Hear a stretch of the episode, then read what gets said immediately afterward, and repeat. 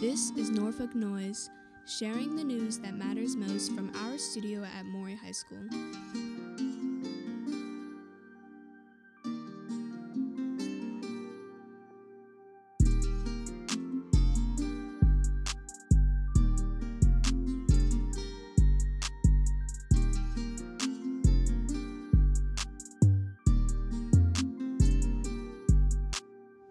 Everybody. Welcome to episode six of the Norfolk Noise podcast. My name is Lillian Miller, and I'm a student here at Maury High School. I'm going to let everybody else introduce themselves. My name is Dante Rodriguez. I am also a student at Maury High School. Hey, and I'm Mr. George. I'm one of the teachers here at Maury. And how are you guys feeling about being here? Feeling pretty enthusiastic due to the fact this is my first time doing something like this. Yeah, it's exciting. Yeah, I'm excited to be here as well. It, is Autism Awareness Month, and I'm happy anytime I can, you know, raise awareness. Yeah.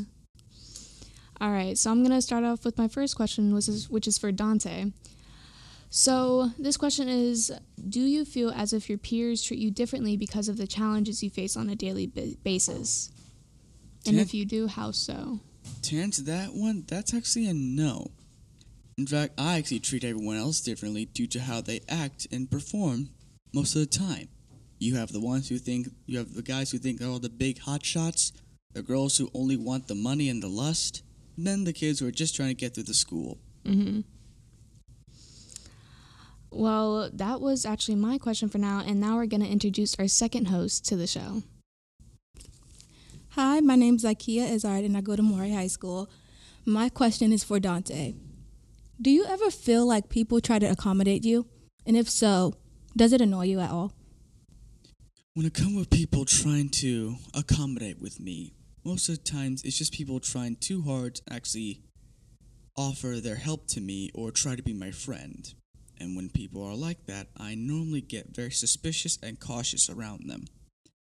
And I also have a high hunch whenever they try to, because it also means that they literally have no idea what they're doing.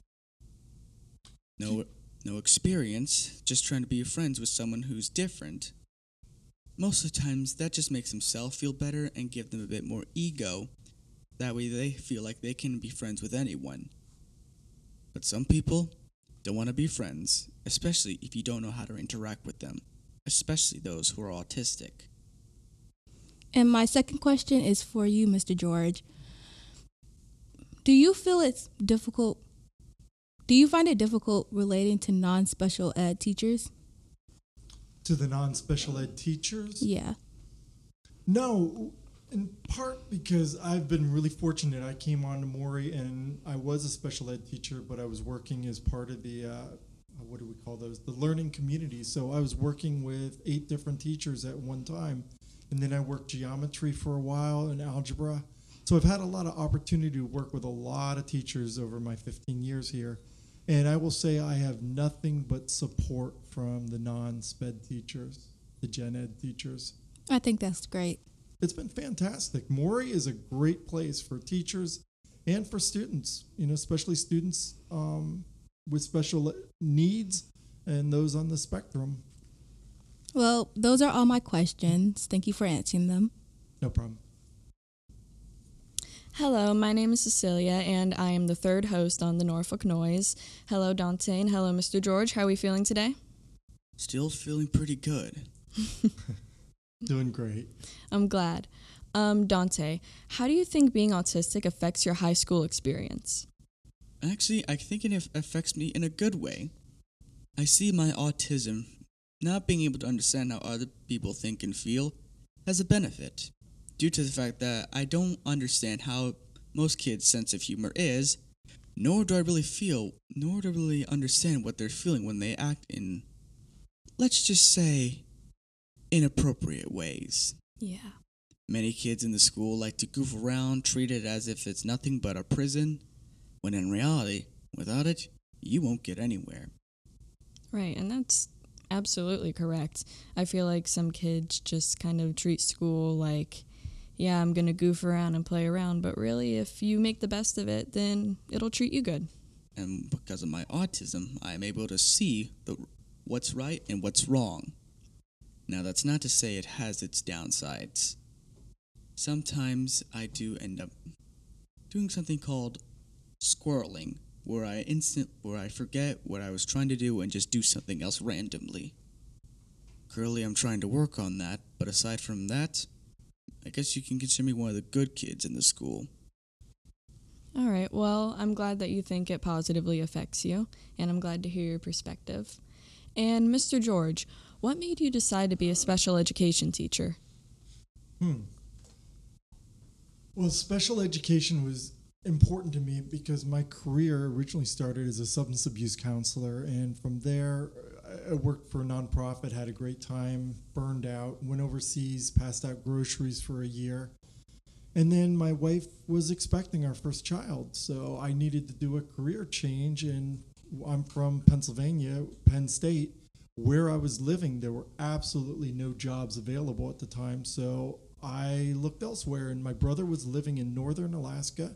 He suggested that I put in there, and I did. I was hired and went up there as a substance abuse counselor, got involved with behavioral health administration. Then, about, well, almost 20 years ago, my mom got sick with dementia.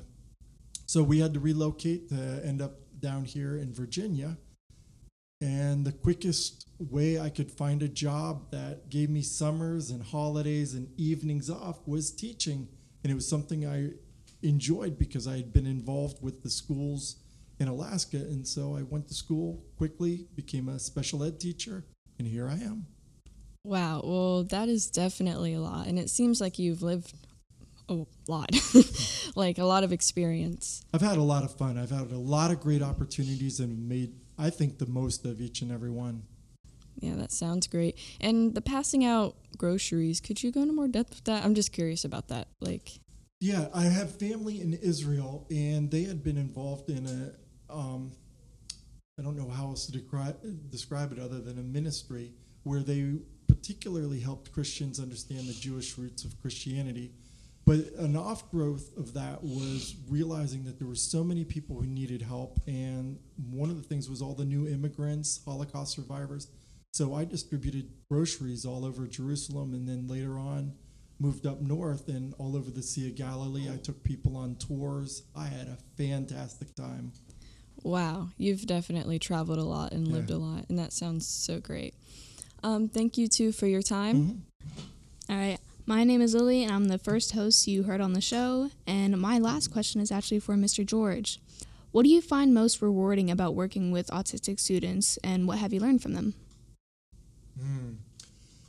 The thing that I find most rewarding is that we've stayed in contact with the students who have left, and I've been doing this for almost 10 years. I'm staying in contact. They still email me, they still call me, they text me, and I see how, I hear how their experiences here at Maury have improved their their life experience, how they're using still some of the things that I taught them, that they're using those um, skills, those ideas in their daily lives. I think that's the most important thing. What have I been taught?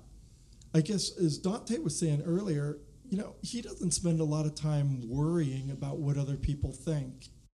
And I realize that that's one of the things that's helped me is not getting carried away with what other people think, Yeah. doing my best each and every time. hmm Well, I'm glad that you had such a positive effect on your students, and I'm glad you think that way. You shouldn't really worry about whatever what other people think and everything. And yeah, so um, in the spirit of Autism Awareness Month, uh, is there anything you would like to say or anything? Well, that depends on what on on what you really want us.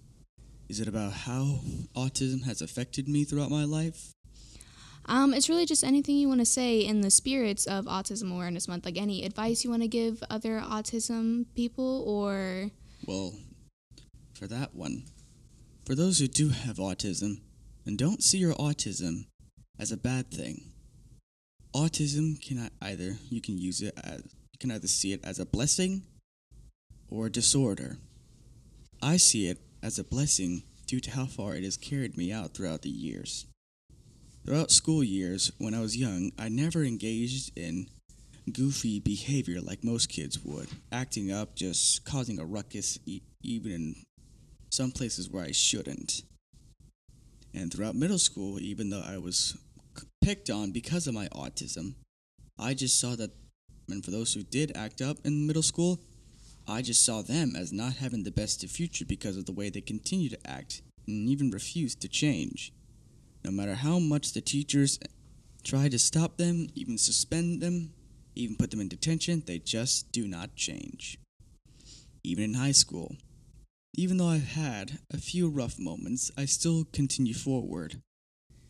And with and with the help of my autism, seeing what's right and wrong, and help and trying to also make the best of what I can. Socializing does help, and those who actually have sympathy for my autism, but they don't have it themselves, are one are people who are willing to see things in my perspective. Even though I've had many harsh moments, such as yesterday when my leopard gecko passed away, Oh, I I'm knew- so sorry. I knew I had to stay strong and continue to move forward. Yeah. Continuing the grief would only just haunt me for the rest of my life. Yeah. But in the end, autism is, a, is proof of evolution, not deforming. Yeah, of course. Well, I'm glad that everything you've been through has ended up having a positive toll on you and it's taught you that your autism is, like you said, a blessing. Okay, so Mr. George, anything you'd like to say? Yeah, I appreciate this opportunity. April 2nd is National Autism, actually International Autism Awareness Day. That was the, the cried by the uh, UN. But n- autism as a diagnosis didn't even exist until 1943. And at that point, you know, there was a number of people who were diagnosed with autism. Somewhere in the 60s, it was about one in 10,000 students would be identified. Now, today, it's 1 in 44. So that's a huge difference from 1 in 10,000 to 1 in 44. And part of the reason for that is increased awareness. Most of us know someone who has autism or autism spectrum disorder or Asperger's. They're all kind of lumped together. And I, I appreciate this because one of the things that we need to realize is that we are going to come in contact with people with autism and need to be aware that it's just another existence that there's different ways of looking at things, different ways of understanding their environment, particularly noises, sights, etc., smells, and doing our best to being a friend, to being a, a neighbor, to being a teacher, whatever it is, doing our best. Well, thank you for sharing that. I'm sure everybody here can learn something from you or the stuff you have said. All right. Ending our podcast, um, we would like to do a round of Are You Smarter Than a Freshman, which is kind of our spin on Are You Smarter Than a Fifth Grader. We have Dante against Mr. George. All right. Question number one Who is the author of the 1960 novel about social and racial inequality? To Kill a Mockingbird. With oh. all due respect, I am at a complete loss. I can actually almost see him in my mind, but I, I, I don't recall the name. Are we going to call a draw on this one?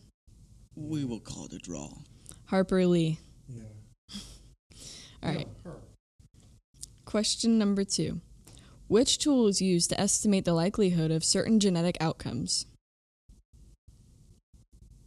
You learn this in science. A microscope? No. I, I'm thinking the amniotic fluid, the amnio for the genetic material. Not the specific genetic material. It's a tool um, used to estimate the likelihood, like just a hypothesis of the likelihood of the genetic outcome. It's a type of chart.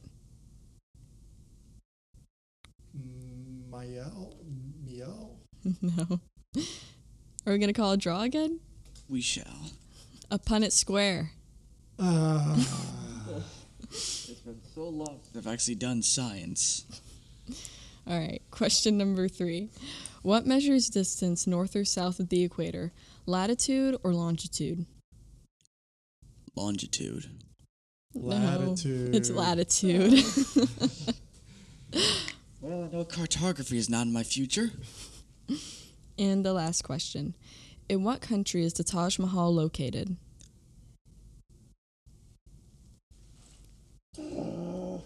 India. India. All right. All right, Mr. George two, Dante zero, and the draw was two questions, and those were just all the questions. Thank you. Thank you, Mr. George and Dante, for joining us for episode six. It was very nice to have you here, and it was really good conversation, and we had a lot of fun. Pleasure was all mine. Truly enjoyed it. Thank you. Thank you. This has been Zakia Ezard. This has been Lillian Miller. This is Cecilia Candelaria, and thank you so much for joining us on episode six of the Norfolk Noise podcast. Um, this is Aaron McFarland, and I'm the audio engineer for Norfolk Noise. Um, Norfolk Noise actually started last year, and I was one of the founding members, I guess. Um, but yeah, this is actually my senior year, and this is my last episode of engineering everything. So I appreciate um everybody who's been a part of it, and hopefully I'll reach new heights. Signing off.